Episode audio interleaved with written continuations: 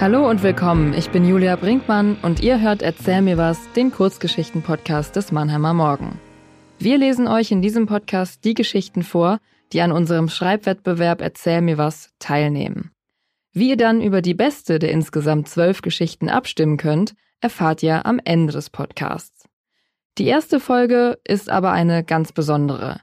Denn nicht Kulturchef Stefan Dettlinger liest euch die heutige Geschichte vor, sondern die Autorin selbst. Nora Antonic ist 15 Jahre alt, kommt aus Mannheim und hat den Jugendwettbewerb von Erzähl mir was gewonnen. Sie lag in der Punktewertung der Jury klar vorne. Ihre Geschichte zum Thema Krieg und Frieden heißt Ein Ozean mit Booten.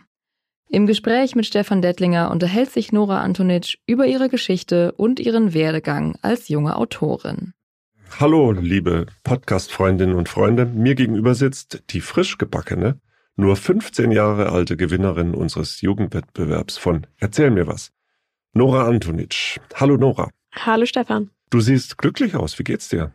Mir geht's gut. Also, ich freue mich hier zu sein und ich fühle mich gut. Es ist ein schöner Tag. Ja, super.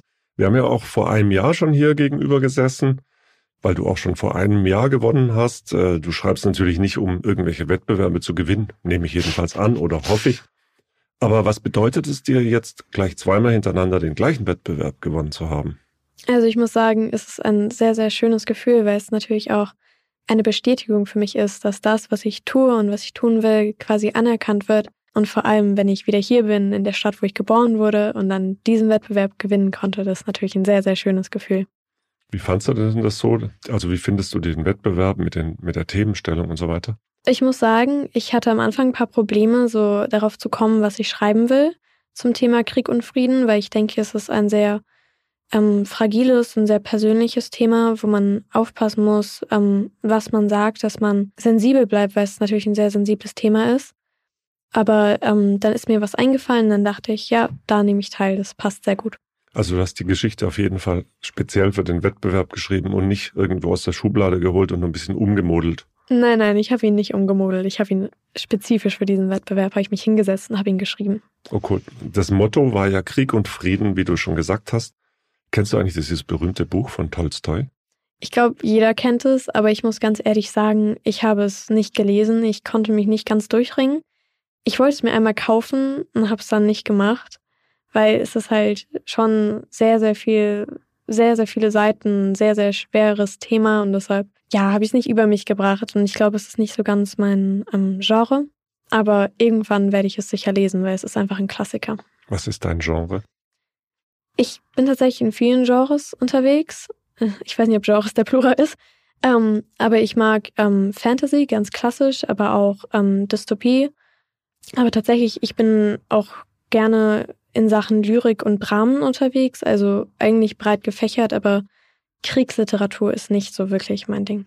Aber der Krieg jetzt in der Ukraine natürlich ganz besonders, der beschäftigt dich wahrscheinlich schon, oder? Absolut. Also es ist grausam, was dort passiert und wie machtlos vor allem so man hier als normaler Bürger ist, finde ich, es ist unglaublich, aber es ist, es ist furchtbar.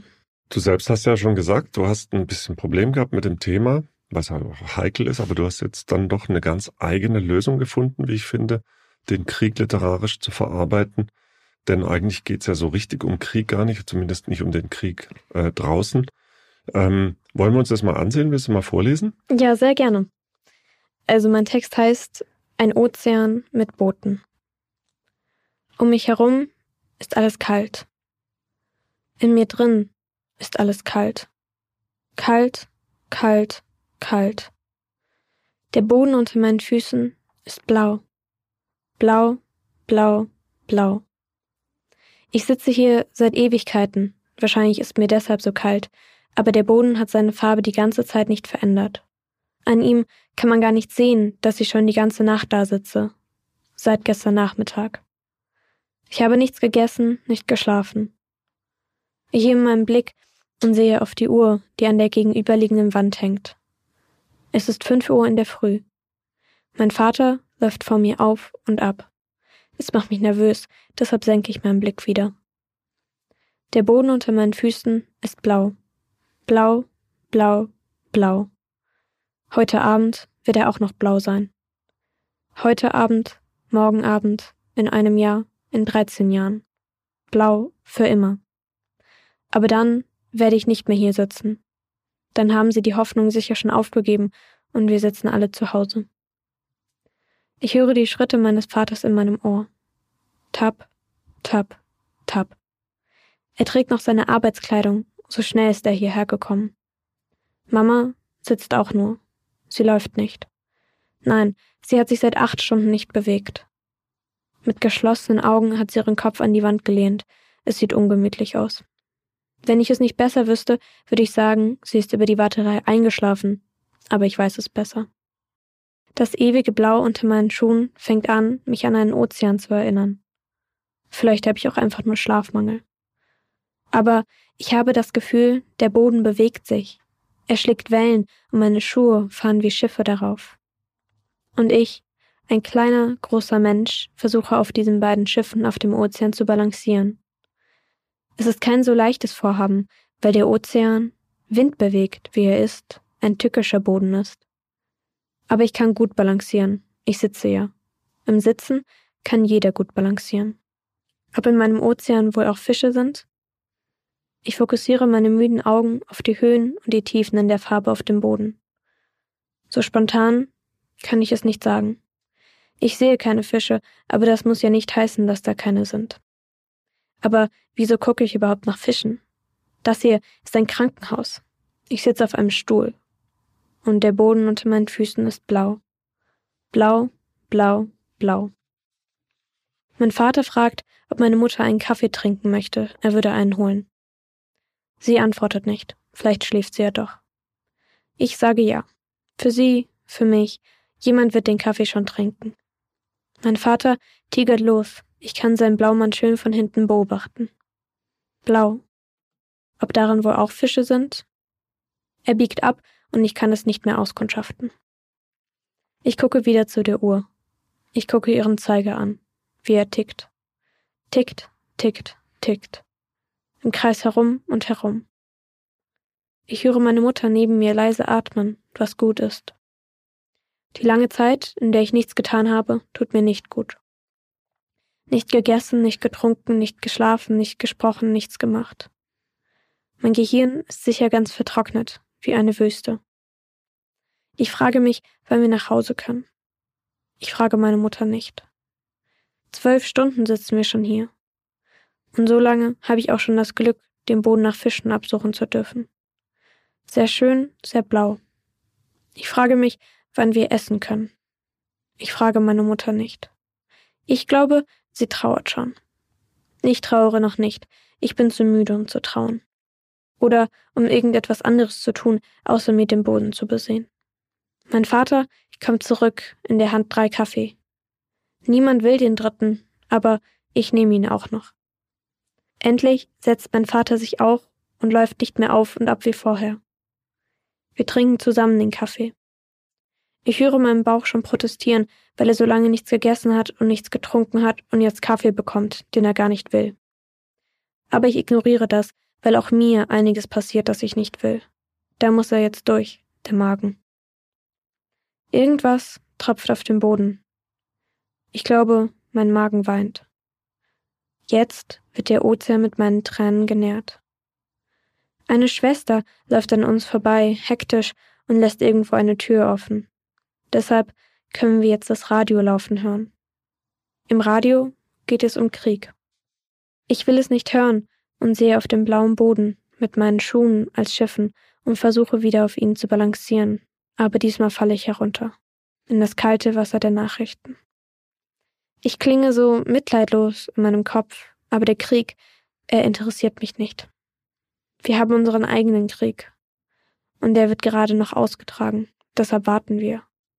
Da haben wir nicht die Aufmerksamkeit, noch anderen Kriegen zuzuhören. Wie egoistisch ich klinge. Um mich herum ist alles kalt. In mir drin ist alles kalt. Kalt, kalt, kalt. Der Boden unter meinen Füßen ist blau. Blau, blau, blau. Ich bewege meine Füße so auf ihm, als wären sie Schiffe. Meine Gedanken wiederholen sich. Sie werden von Mal zu Mal schneller, wollen die Wände meines Kopfes sprengen, hinter sich lassen. Das macht sicher der Kaffee. Ich höre meinen Magen rumoren. Mein Vater hört es auch und nimmt mir den zweiten Papierbecher mit Kaffee aus der Hand, bevor ich den auch noch trinken kann. Meine Mutter bleibt regungslos. Ich sehne mich nach Kuchen oder nach frischem Wasser. Meerwasser ist unter meinen Füßen. Aber meine Füße sind keine Füße, sondern Schiffe. Oder von der Größe her eher Boote. Mein Schnürsenkel ist auf, bemerke ich, aber ich lasse ihn. Seil über Bord. Ich glaube, wenn man so lange hier sitzt und sich nicht bewegt, dann wird man verrückt. Soll er doch tot sein. Diesen Gedanken möchte ich gerne wieder auslöschen, aber ich kann nicht. Gedacht ist gedacht. Aber Gedanken sind leise, damit sie niemand hören kann. Und ich möchte wirklich gerne nach Hause fahren. Aber ich frage meine Mutter nicht. Ich frage meinen Vater nicht. Ihn kann ich nicht mehr fragen. Vielleicht. Deshalb frage ich mich selbst. Ich finde es fast ironisch, dass ich nicht einmal mehr seinen Namen denken möchte. Als wäre er jemand Fremdes. Obwohl, vielleicht ist er das jetzt auch. Ich zerdrücke den leeren Kaffeebecher meiner Hand. Ich wackel mit meinen Boten. Ich knacke meinen Nacken. Die Menschen, die meine Eltern sind, verhalten sich reglos. Ich wäre gerne auch so reglos, aber das bin ich nicht. War ich noch nie. Er meinte immer, ich habe ADHS.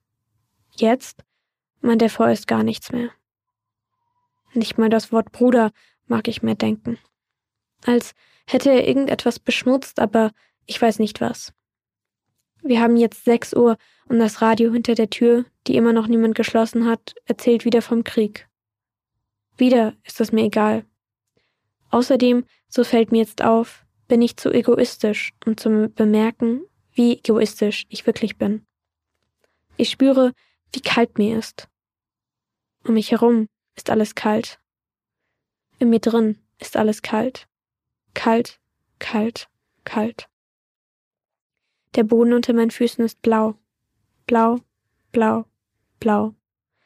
Und dann kommt jemand, um uns zu erlösen. Es ist ein älterer Mann und in meinem ausgedörrten Gehirn denke ich sofort an das Patriarchat. Meiner Mutter neben mir scheint in den Sinn zu kommen, dass ja nicht sie fast am Sterben ist und sie schreckt hoch. Mein Vater verschüttet etwas Kaffee. Ich bin reglos. Er sagt, was wir seit zwölf Stunden wissen, aber nicht wahrhaben wollen. Er ist tot.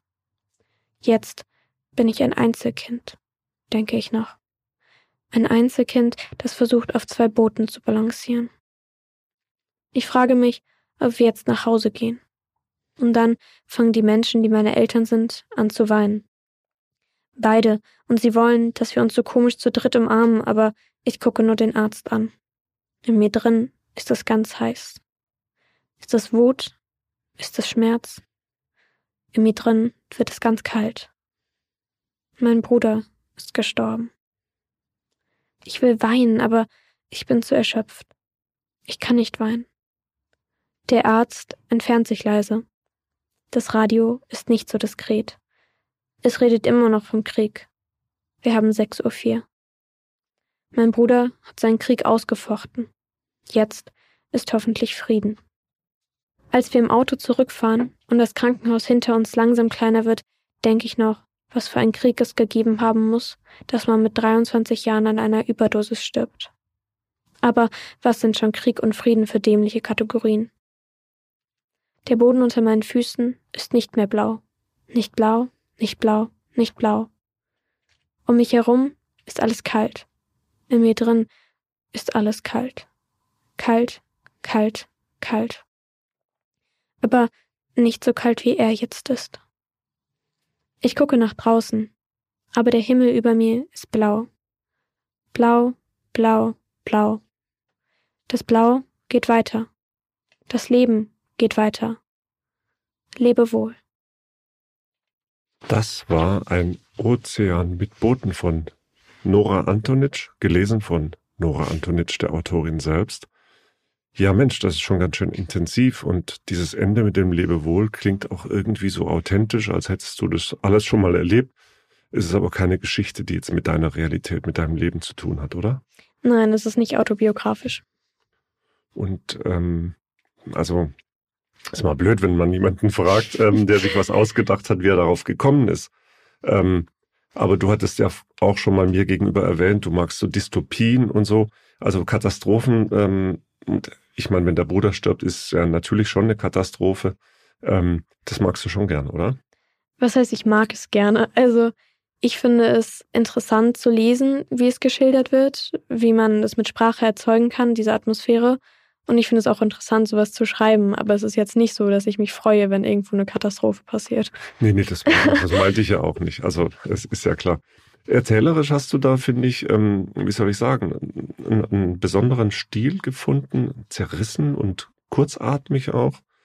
Ähm, es gibt unglaublich viele Absätze, und die Gedanken, also die Gedanken der Ich-Erzählerin, die ja vielleicht gar nicht du bist oder ganz sicher sogar gar nicht du bist, die verweilen ja eigentlich nie länger als ein oder zwei Sätze bei einem Thema. Also das springt die ganze Zeit und ist eben, wie ich schon sagte, äh, sehr zerrissen. Fast liest es sich auch ein bisschen wie so ein Gedicht oder wie so eine Art äh, Trauerepos. Ähm, das war bei der letzten Geschichte Sonnengelb ja noch ganz anders. Wie kommt es denn zu dieser stockenden Erzählweise bei dir? Ähm, ich glaube, also es ist ein Jahr her mit Sonnengelb. Und natürlich hat sich mein Stil, denke ich, ein bisschen verändert, weil ich ähm, ja gerade auch noch lerne, wie ich richtig ähm, meinen Stil finde und wie ich schreibe. Und ich glaube auch, dass ähm, jede einzelne Geschichte und jede einzelne Handlung irgendwie so einen ganz spezifischen eigenen Stil quasi erfordert. Also wenn man eine Geschichte hat, dann kann man da nicht den Stil von der vorherigen Geschichte irgendwie so draufklatschen, weil das dann einfach nicht so schön harmoniert. Okay, du sagst, du lernst noch, wie du schreibst oder wie, zu, wie du zu deinem Stil findest. Wie tust du das? Ich denke, es ist einfach Übung. Also ich versuche so viel zu schreiben, wie es geht und auch so viel ähm, verschiedene Geschichten und verschiedene Handlungen und verschiedene Genres wie möglich so dass ich einfach so merke, was zu mir passt, was ich schreiben will, was ich denke, dass ich gut kann. Und ja. Begleitet dich da jemand? Hast du einen Kritiker oder eine Kritikerin, die deine Geschichten liest und dir auch Tipps gibt und sagt, so und so musst du es machen und so, das würde ich jetzt so nicht schreiben oder so? Leider nein. Also manchmal denke ich mir, dass es sicher praktisch wäre, so eine Person zu haben, zu der man immer gehen kann, wenn man Probleme mit dem Schreiben hat. Aber ich habe das nicht so wirklich. Also ich bin, oft wenn ich so eine Geschichte habe, dann gehe ich auch zu meiner Schwester, weil meine Schwester ist ähm, gut darin, so Feinheiten im Text zu erkennen. Aber es ist jetzt nicht so, dass, dass es so die Nummer eins Person ist und dass sie so über alles drüber liest und mir bei allem hilft. Hm. Du bist ja aber sehr erfolgreich als Schreiberin und deswegen brauchst du ja vielleicht auch gar niemanden, der, der dir irgendwie noch was sagt. Du nimmst ja auch an anderen Wettbewerben teil. Auch Lyrik habe ich gesehen. Ähm, Lyrikwettbewerbe machst du. Gedichte sind ja nun eigentlich voll out in deinem Alter, oder? Wie ist, wie ist das so bei dir und bei dein, in deinem Umfeld? Es tut mir weh, das im Herzen zu hören, aber ja, also ich würde schon sagen, dass Gedichte so ein bisschen nicht mehr so das sind, was die Menschen wirklich hören wollen. Aber ich bin natürlich auch so ein bisschen so im Umkreis von Freunden, die auch so ein bisschen das Schreiben mögen. Und aber so Gedichte und so tatsächlich kenne ich jetzt niemanden, der das so spezifisch auch interessiert dran ist. Also ich bin ganz sicher, wenn ich jemanden in der Straßenbahn sehe, einen Jugendlichen mit einem Gedichtband in der Hand, dann äh, würde ich ihn ansprechen und fragen, warum er das liest, ob er es muss oder ob er es wirklich aus Lust liest. Also ich spreche jetzt natürlich nur für die Jugendlichen, äh, da ich ja selber auch Vater bin, äh, weiß ich, wovon ich spreche. Ähm, ich selber mag Gedichte natürlich sehr gern. Wie ist es denn mit Lyrics in der Popmusik bei dir? Interessiert dich das? Liest du die Gedichte, die doch. dann Musik werden sozusagen? Ja, doch, tatsächlich finde ich das sehr, sehr interessant und ich habe mich auch schon selbst versucht, sowas zu schreiben, weil ich denke, das ist nochmal was, nochmal gesondert gegenüber Lyrik, weil es halt dieses ähm, Zusammenspiel von Musik und von Text ist und ich denke, es ist, wenn Leute das gut können, dann ist es Gott gegeben. Also wirklich, das, da muss man irgendwie sehr, sehr gut sein, aber es ist eine wunderschöne Kunst. Was heißt das, dass du schon Liedtexte geschrieben hast, die auch vertont wurden von jemandem? Womöglich von dir selbst? Nein, ich kann nicht singen und ich, ich finde meine Texte nicht gut genug, als dass ich jemanden fragen würde, der singen kann. Sie wurden eher so im stillen Kämmerchen geschrieben und sind dann dort auch geblieben. Hm, aber jeder kann singen. Ja, jeder kann singen, aber es gibt Leute, bei denen ist es klar, dass mehr Leute zuhören wollen als bei anderen Leuten. das hast du schön gesagt, ja. Man ist ja gerade, wenn man schreibt und wenn man so jung ist wie du, doch auch von Vorbildern beeinflusst. Wenn wir schon über Stil sprechen, ähm, was hast du im letzten Jahr so gelesen? Tatsächlich ähm, sehr viel Unterschiedliches auch und vor allem, wo wir es gerade noch bei Lyrik hatten, habe ich so ein bisschen angefangen, auch so ähm, klassischere Autoren zu lesen, wie zum Beispiel Schiller ähm, und auch ein bisschen Goethe. Und also ich muss sagen, es ist bereichernd. Ja, und ansonsten habe ich eigentlich natürlich so ein bisschen dystopisch, weil Dystopie ist so mein Lieblingsgenre. Ja. Was hast du da gelesen? Wahrscheinlich kenne ich es sowieso nicht, aber was war's?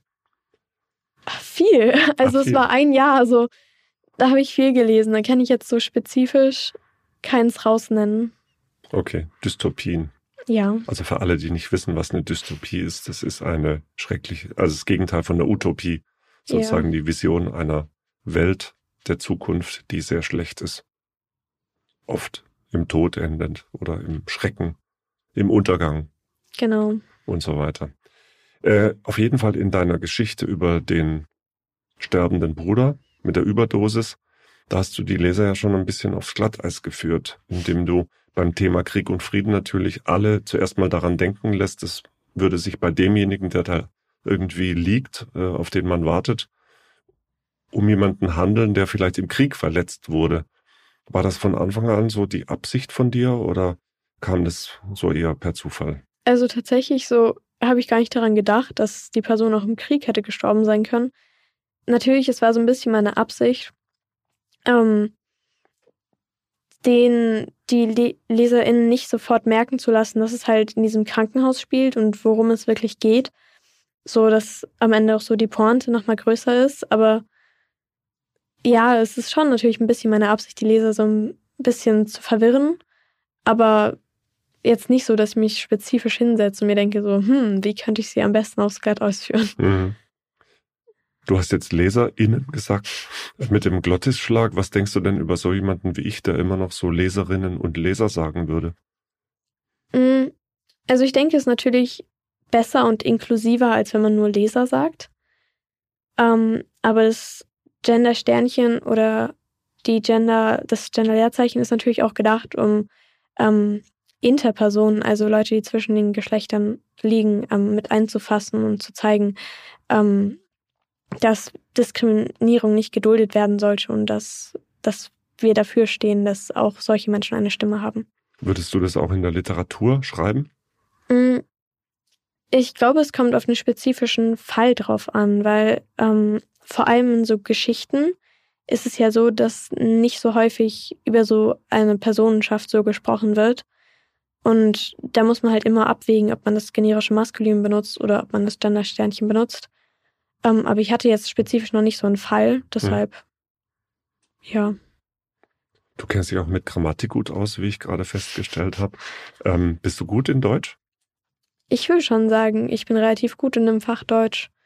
In manchen Gebieten natürlich besser als in anderen. Es kommt auch immer auf die Interessen drauf an, ob ich mich so dafür interessiere. Also du erlebst es ja immer wieder, dass deine Sachen interpretiert werden. Bist du selber gut im Interpretieren anderer Texte?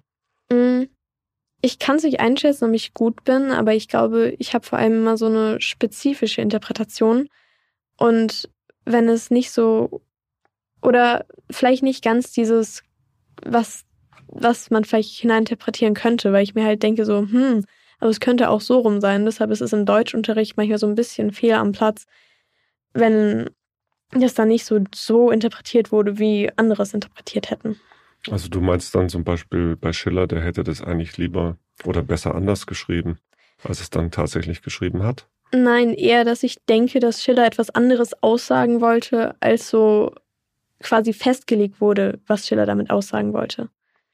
Die Literaturgeschichte, also die Literaturgeschichte normalerweise, also Literaturwissenschaftler legen ja über die Jahre dann fest, was jemand aussagen wollte, diskutieren darüber. Ja, genau. Und da willst du dich gerne beteiligen und sagen, äh, Leute, Leute, das seht ihr falsch. Äh, ich sehe es richtig. Nein, gar nicht. Also ich denke, beim Interpretieren ist es halt vor allem so, dass es gar kein richtig und kein falsch gibt, sondern das ist die persönliche Interpretation und Literatur ist auch offen und ist Kunst und deshalb offen für persönliche Interpretationen. Das ist meine Meinung. Hm. Zum Schluss hätte ich noch eine Frage, sonst werden wir auch hier, glaube ich, ein bisschen zu lang. Ähm, zum Schluss noch die Frage, was eigentlich deine Freundinnen oder Freundinnen und Freunde denken über so jemanden wie dich, die so, naja, so einen Beruf anstrebt, möglicherweise, der, ja, jetzt nicht so total hip ist, jemand, der schreibt und ständig Schreibwettbewerbe macht. Was sagen die dazu? Wie finden die das? Also tatsächlich ist es nicht so wirklich ein Thema. Ähm, aber wie schon gesagt, natürlich sucht man sich oftmals Freundinnen, die ähnliche Interessen haben. Und deshalb bin ich auch mit vielen Leuten befreundet, die selbst ähm, in die schreiberische Richtung gehen wollen oder die sehr gerne schreiben. Und deshalb ist es so was ganz Normales eigentlich. Ähm, und ansonsten ist es nicht so ein großes Thema, weil es, weil Berufe sind ja schon was, was eher in die Zukunft geht und was natürlich, ich glaube, Berufe sind auch ein schwieriges Thema schon. Und das ist nicht so das Thema, worüber wir uns jetzt so auf dem Schulhof unterhalten würden. Und trefft ihr euch, lest ihr euch gegenseitig vor, eure Sachen und diskutiert dann darüber? Nein, eher nicht. Aha. Warum nicht? Das wäre doch interessant. Es wäre interessant, aber ich weiß es nicht. Ich glaube, ich kann es nicht sagen, wirklich nicht. Das ist kein Gedanke, über den ich schon mal richtig nachgedacht habe. Okay, dann blicken wir noch einmal ganz kurz in die Zukunft. Was steht für dich als nächstes an? Schreiberisch gesehen? Vor allem. Ja. Das Abi ist ja noch zu weit weg, ne? Ich weiß nicht, ob ich Abitur mache, deshalb. Ach so. Ja, ich.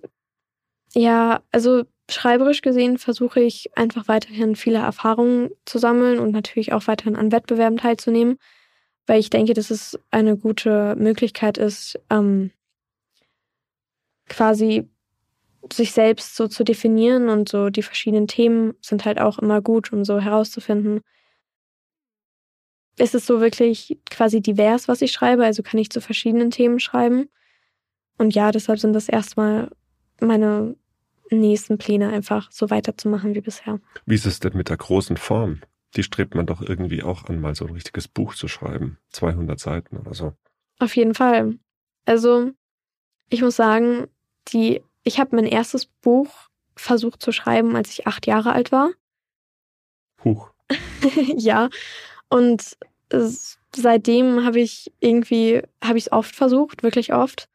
Aber ich glaube, zum Schreiben eines Romans ist es halt vor allem notwendig, dass man sehr, sehr viel Ausdauer hat und sehr, sehr für die eigene Idee quasi brennt. Und meistens ist es bei mir so, dass nach so einem Dreivierteljahr oder einem Jahr ich mir einfach nur denke, dass ich kein Interesse mehr in dieser Geschichte habe, die ich schreibe. Und dann denke ich mir, wenn ich kein Interesse habe, wer hat denn dann Interesse? Und dann endet es meistens in einem Word-Dokument oder in einem Notizbuch, das ein bisschen einstaubt. Hm, und das holst du irgendwann vielleicht wieder raus und überarbeitest es oder sowas. Ja, manchmal. Ja. Ähm, aber es ist ja auch so, dass man natürlich für ein Buch, ich habe jetzt 200 Seiten genannt, das kann ja auch nur 120 ja. haben oder sowas, ähm, braucht man natürlich auch einen langfristigen Plan. Und du bist ja, wie du gesagt hast, eher jemand, der spontan schreibt, der seine Geschichten an einem Tag in einem Zug niederschreibt. Vielleicht ist es ja auch das, was dir dann ähm, das die längere, die größere Form ein bisschen schwieriger macht, weil man muss ja eigentlich dann schon gucken, wo man hin will mit so einem Buch. Mhm. Tatsächlich weiß ich nicht, ob das mein Problem ist, ich, weil eigentlich so, so zum Thema Plotten und so und einen Roman durchplotten und so ähm, quasi fertig durchplanen sind nicht so meine Probleme. Ähm, und eigentlich auch nicht so dabei zu bleiben an diesem Handlungsaufbau, sondern wirklich eher einfach ähm, noch die Energie zu finden, dann zu denken, ja, irgendwer wird es schon mögen und irgendwer wird es lesen, weil dann denke ich mir meistens so, das sind drei Jahre Arbeit, weil ich natürlich auch noch zur Schule gehe. Ähm, und dann denke ich mir, diese Energie ist es eigentlich nicht wert. Du musst es einfach jemandem geben, der dich dann motiviert und sagt, es ist gut. Meine Schwester, ja, tatsächlich, aber das sind dann halt Leute, die dann auch wirklich einen motivieren. Und ich denke, das ist dann auch nicht immer das ehrlichste Feedback. Also jetzt gar nicht im negativen Sinne, aber. Ach, du meinst, sie lobt mehr, als sie eigentlich ähm, loben will? Nee, die will so viel loben, obwohl sie es gar nicht äh, tun sollte. Ja, ich glaube, Selbstzweifel am eigenen Werk und am eigenen Schaffen sind sehr, sehr verbreitet und oftmals auch sehr invasiv und sehr schwer quasi zum Anhalten zu bringen. Hm. Na gut, dann sind wir auf jeden Fall mal gespannt, wie es mit dir weitergeht. Vielleicht sitzen wir uns in einem Jahr wieder hier gegenüber, wer weiß. Ich ne? hoffe doch. Ja, du hoffst, ja, du wirst dann Stammgast hier. Ne? Ja. Ne? Auf jeden Fall danke ich dir für die Geschichte und für das Gespräch und wünsche dir alles Gute für die Zukunft. Vielen Dank dir auch und danke, dass ich hier sein durfte. Tschüss. Tschüss.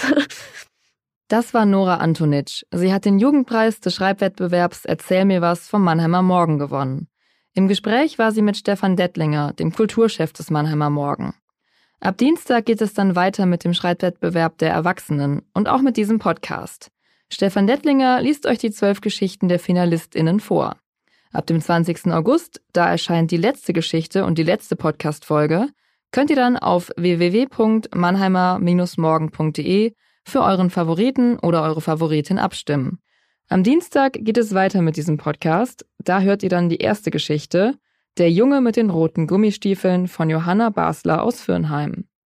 Mein Name ist Julia Brinkmann, ich bin Podcast-Redakteurin bei Mannheimer Morgen und bis dann. Ein Podcast des Mannheimer Morgen.